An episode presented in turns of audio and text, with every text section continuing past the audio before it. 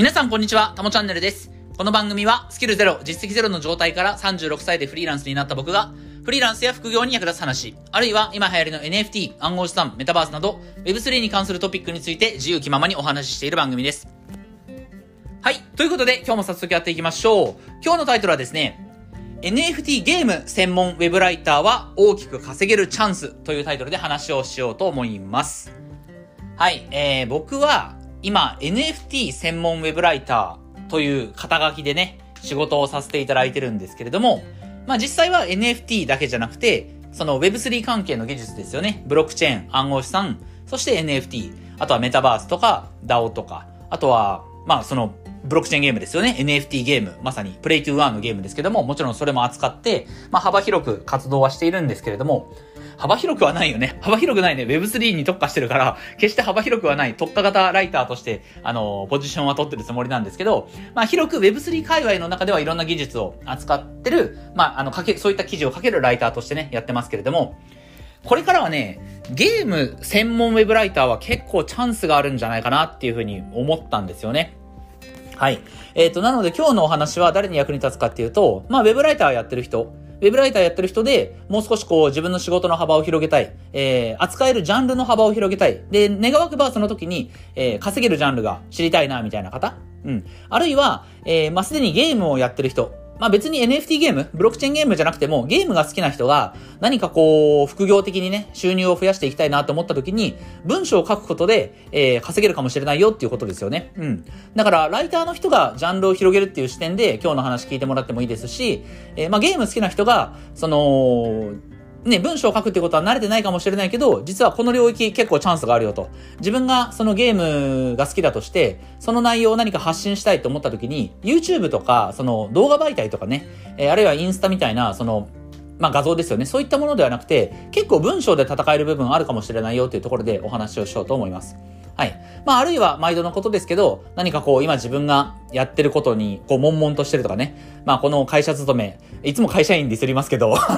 本当にね、あの、ちょっと申し訳ないなと思うんですけど、会社の仕事つまんねえなって思ってる人、なんかこう、自分の人生こんなもんじゃないはずなのになって思ってる人が、こう、簡単に一発逆転はできなできないけど、やっぱり新興市場、成長産業であるがゆえにね、えー、そこにコミットすれば、まあ大きく稼げるというか、まあチャンスがあるかもしれない領域、そういった領域がありますよっていうことの、まあシェアとして、今日は NFT ゲームに関する、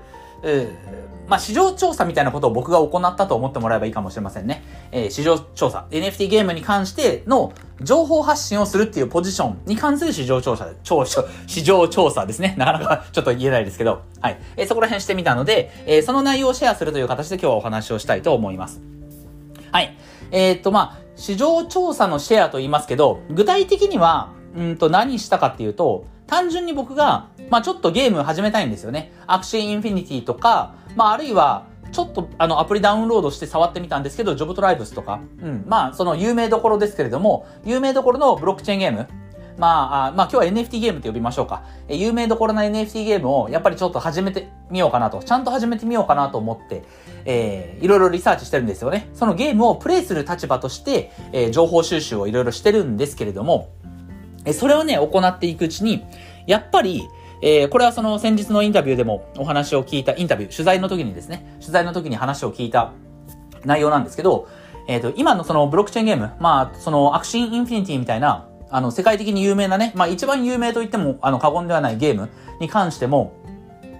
その情報発信をする人のポジションっていうのは全然空いてますよっていうことをね、あのお話を伺ったんですけど、えー、確かにね、やっぱそうなんだろうなと思ったんですよね。えー、僕自身が一プレイヤーとして、これから Axie Infinity、ただまあもう Axie にしますけど、 Axie 始めたいなと思って何か情報を調べようとしたときに、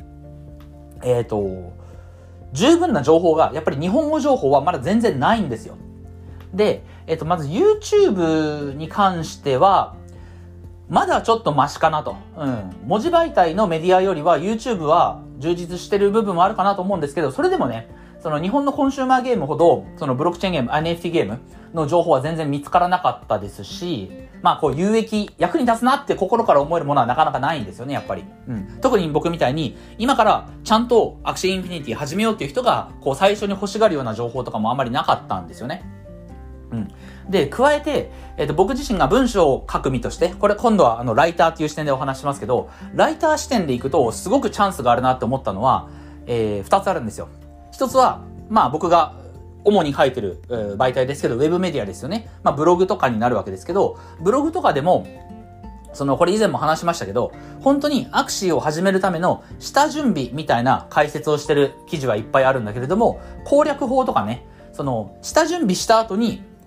一歩踏み進んで実際ゲームを始めた後、こう、どういう風に立ち回っていくかとか、どういう風にプレイしていくかとか、プレイするっていうのはその、もう本当にプレイの、ゲームプレイの中身ですよね。うん、そういったことに触れてる記事っていうのは全然ないなっていうふうに感じたこと。うん、ウェブ、ウェブメディアも、まあ、アクシーに関して、少なくともまあ、NFT ゲームか。NFT ゲームに関しては、まだ充実してないなっていうことは感じましたよね。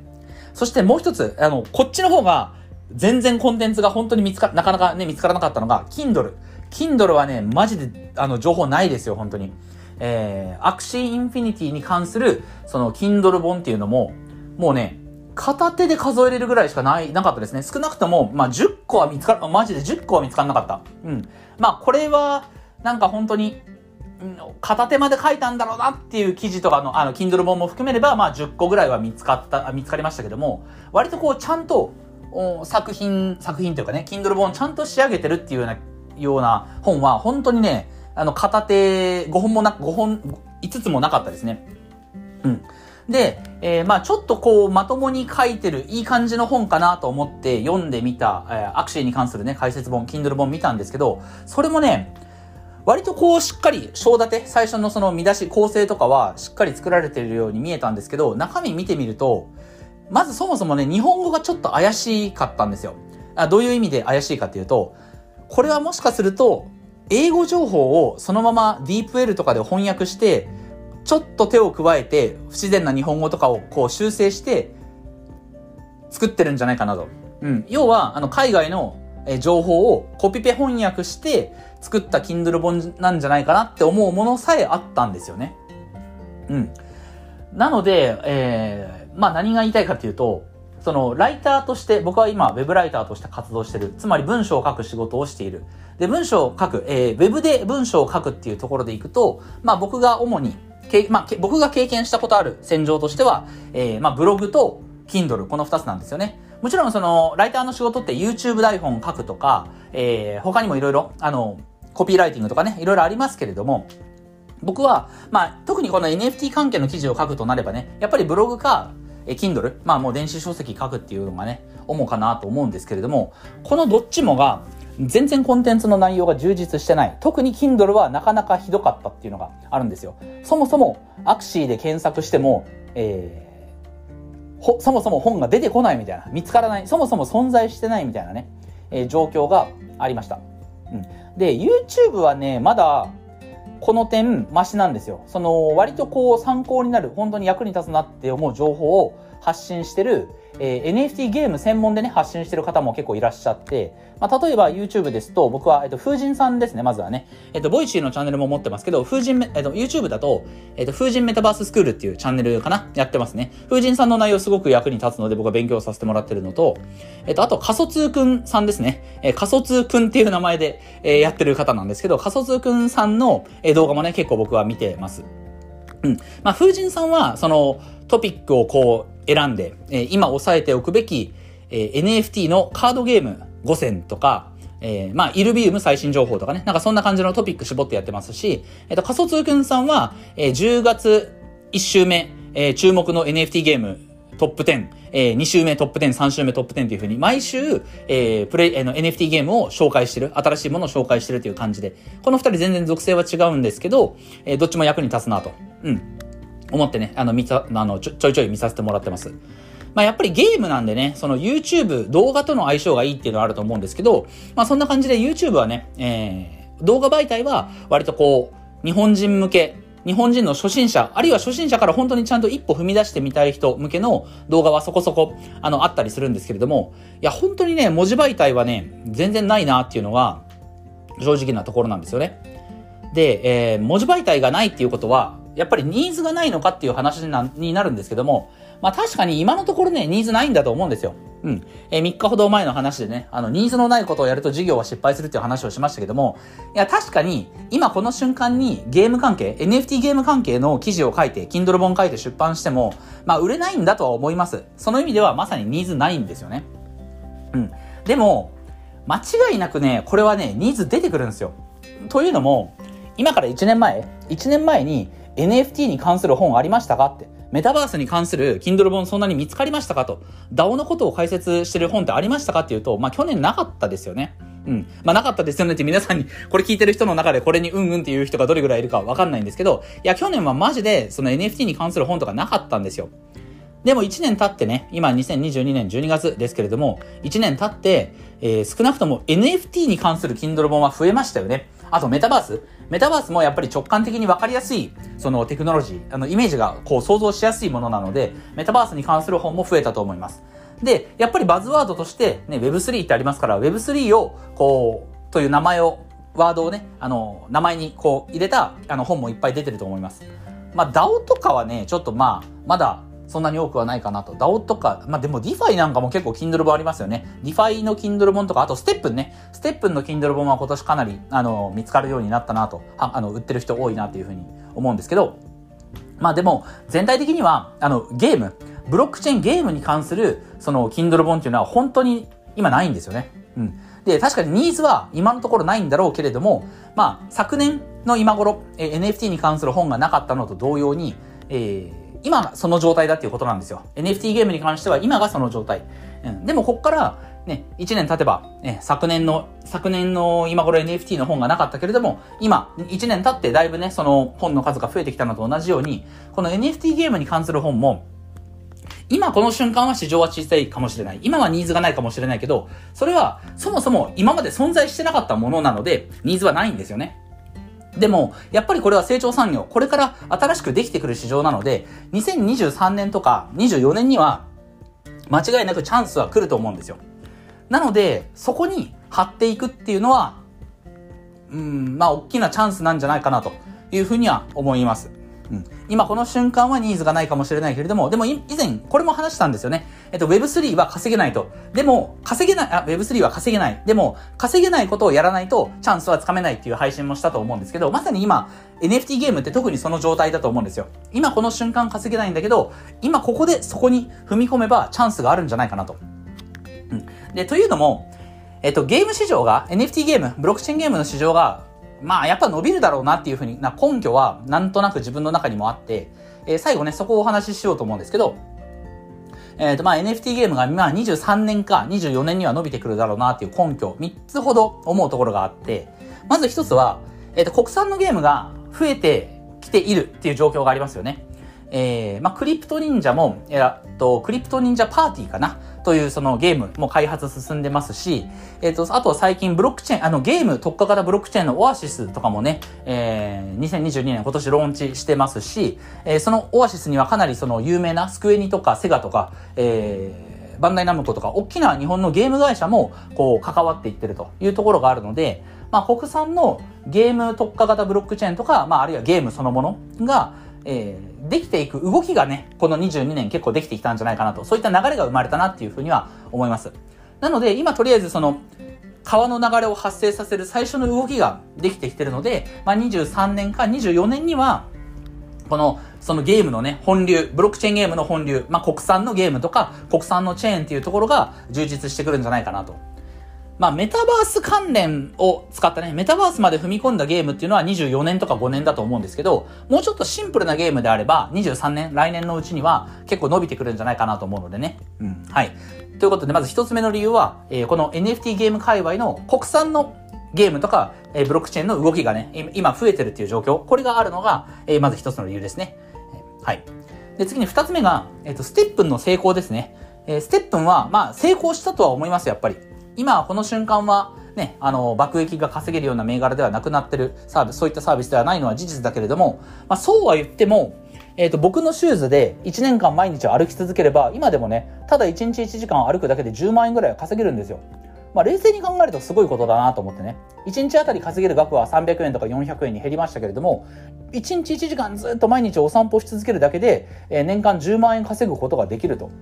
うん、まあ、これって結構大きな話だなと。うん、年間のね、日本の平均収入、あの、平均年収って430万円ぐらいですから、まあ、それが440万円、10万円上乗せされる。しかも1日1時間散歩してるだけでっていう。そう考えると結構大きいなとは思うんですよね。やっぱりステップン割と今だ、今でも、なんか成功し続けてるような気は最近するんですよ。うん。あの、一時期ね、ものすごい爆益を得られる時期。あの時期はまあ確かに、まあ、その時期がね、3、4ヶ月続きましたから、これは結構成功だったと思うんですけど、今でも、なんだかんだ悪いゲームじゃないなっていうところがあるのでね、うん、フィットネス的な要素を除いたとしても、純粋にゲーム、稼げるゲームとしても、なんかいい感じに結局細く長くやってるなっていうふうに最近思ってますので、まあこのステップの成功ですよね。これがやっぱり、えっと、今まで、えっと、仮想通貨、暗号資産も触ったことなかったような人たちが、このステップンはもう稼げるっていうところに目がくらんでたと思うんですけど、みんなやり始めたと。うん。ということは、ステップンぐらいの、その、ステップンに求められるようなリテラシーレベルであれば、日本人は結構乗り越えられるっていうことが分かったと思うんですよ。これ言ってること分かりますかね？仮想通貨を、えー、例えば、まあ、コインチェックとかで用意して、えー、それを、えっ、ー、ステップンだから最初ソルだから、まあメタマスク、そっか、えっ、ー、と、コインチェックで例えばビットコインを買って、それをバイナンスとかに送って、で、バイナンス、海外の取引所でソルに変えて、そのソルをステップンのアプリの中のウォレットに送金して、そこでシューズの NFT を買って、そして歩き始めると。そして歩いて稼いだ GST をまた USDC とかに戻して、 Binance に送って、そこで、えっ、ー、と、リップルとかに変えて、えー、国内の暗号資産取引所に出金するみたいな。うん。この流れが、できるってことなんですよね。できる人がたくさんいるっていうことが分かったっていう。うん。今まではやっぱり、その NFT を買う、あの PFP とかジェのね、ジェネラティブの NFT を OpenSea で買うのは難しいっていう話をしてたと思うんですけど、で、確かに難しいのは難しい。でも、このステップンが成功したっていうのは、それだけのリテラシー持ってる人は日本にはいるんだよってことが分かったって。ここが結構ポイントだと思うんですよね。うん。なんかこう NFT、暗号資産触るの難しいと思ってる、みんなこう漠然と思ってるかもしれないけども、ステップンぐらいの難易度だったらみんなそこは乗り越えてこれるっていうことが、これで証明されたと僕は思ってるので、うん。なのでね、えー、ブロックチェーンゲームを、こう、もう少し何か、あステップみたいな起爆剤がいくつ、いくつかね、続くことになれば、まあ日本人もね、結構プレイし始めるんじゃないかなというふうには思います。はい。これがまあ来年ね、えー、NFT ゲームが少しこう人気になってくるんじゃないかなという、まあ根拠の二つ目ですね。はい。えっ、ー、と、そして三つ目は、まあこれちょっと大きな話ですけど、まあ日本もその円安が進んでて、ね、皆さん生活結構苦しいと。で、加えて、まあ、もうだいぶ3年ぐらい前からだと思うんですけど、きあの、国もね、えー、まあ、副業を推進してると。会社員の方も、その自分の、こう、収入をね、増やすために、まあ、国、まあ、わかりやすく言うと、国はもう助けてあげることができないから副業してくださいと。副業推進してますよね。で、その副業っていう観点でいくと、まあ、プレイトゥーワンのゲーム、えっ、ー、と、ゲームで遊んでお金が稼げる、暗号資産を稼ぐことができるっていうのは、これは新しい副業に、まあ、十分なり得るものだと思うので、このね、大きな流れ、えー、国が推進してる、ああるいはまあ、もう円安というね、ちょっと僕らにはどうしてもコントロールができないこの、えー、要因が働いて、えー、まあ、プレイトゥーワンのゲームで稼いでいく、副業としてやってみようかなっていう人は、おそらく増えてくるんじゃないかなというふうに思います。はい。ということで、この3つですね。えー、国産のゲームが、ゲームとかチェーンが増える、えー、兆しがある。そしてステップが成功した。えー、みんなはリテラシー持ってるんだっていうことが明らかになったっていうこと。そして副業推進してるということ。円安とかそういった流れもありますけども、副業推進っていう流れもある中で、えー、おそらく2023年には、この NFT ゲームっていうのは、まあ流行ってくる素地はあるんじゃないかなというふうに思います。はい。そうなってくると、まあ今、現状はね、稼ぐことができないかもしれない。この NFT ゲーム専門ウェブライターをやっても稼ぐことはできないかもしれないけれども、まあ、今言ったような下地を考えると、そういった下地が整いつつあることを考えると、えー、まあ、23年とか24年には、えー、まあ、その、ブログとか、あと Kindle ですよね。本当に今は全然コンテンツが目に、目につくことすらない、見つけることすらできない、この Kindle のコンテンツの中にも、えー、NFT ゲーム関係のコンテンツはどんどん増えてくると思うし、まあ、ニーズは、あの、生まれてくると思います。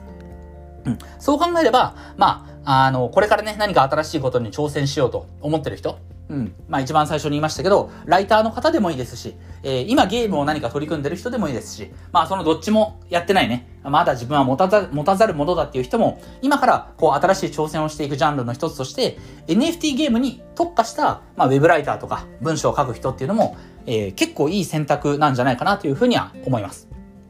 はい。えー、ということでね、僕がその市場調査、あ自分自身がゲーム、えー、ブロックチェーンゲームを始めるにあたっていろいろとね、プレイヤー視点で調べた中で、えー、そもそもえー、調べるためのコンテンツが充実してないよなっていうところから気づきを得てね、えー、ゲーム専門ウェブライターやっても、えー、これから稼げるんじゃないかなっていうお話をさせていただきましたと。はい。えー、まあそんなところかな。今、なんか最後、今、ちょっとあまた頭に思い浮かんだことがあるんですけど、何を落としたんだろうちょっと覚えてないんですけど、忘れちゃったな。うーん。あ、そうそう、思い出した。えっとね、えー、今日こういった話をしたけれども、NFT ゲーム専門ウェブライターは大きく稼げるかもしれないという話をしたけれども、僕自身が今すぐにこのゲーム専門のライターになるかというと、それはないですね。あの、僕は今、自分自身の生活費当然稼がなきゃいけないので、えー、当然その NFT とか、ブロックチェーンとか、えー、DAO とか、あの、いろんなコミュニティとか、最近のジェネラェネラティブ NFT の動向とか、いろんなことを扱って、えー、記事書いていかないと、とりあえず稼ぐことができないので、僕は今、この瞬間自分の生活成り立たせるために、まだゲーム一本に絞ることは当然しないですけれども、まあ自分自身がプレイヤーとして、NFT ゲームやりたいなと思いますし、まあその、クライアントワークで、えー、稼ぐすべとしては NFT とか Web3 広くやっていきますけれども、自分の商品を作るとかね、自分自身が Kindle 本当に書くとか、えー、そういったことはちょっとありなのかなっていうふうには思ってきました。うん。例えば、ね、アクシーとか、あるいはジョブトジョブトラとかね、えー、そういったまだ日本で、えー、攻略情報とかが文字媒体では全然こう流通してないようなゲームに関して記事を書くっていうのは、あるいは本を書くっていうのはかなりありなのかなと思ってますんで、まあ、そのあたりはちょっとこう2023年動きを作っていけたらなっていうふうには、えー、今なんとなく、えー、ぼんやりと考えてます。はい。まあ、その前にね、まずは自分がプレイヤーとしてね、えいくつかゲームをね、試しに、えプレイしてみたいかなというふうには考えてます。はい。ということで、今日はこんなところで終わりたいと思います。えー、音声以外にも Twitter やノートでも役に立つ情報を発信してますので、ぜひフォローよろしくお願いします。ではまた次回の放送でお会いしましょう。タモでした。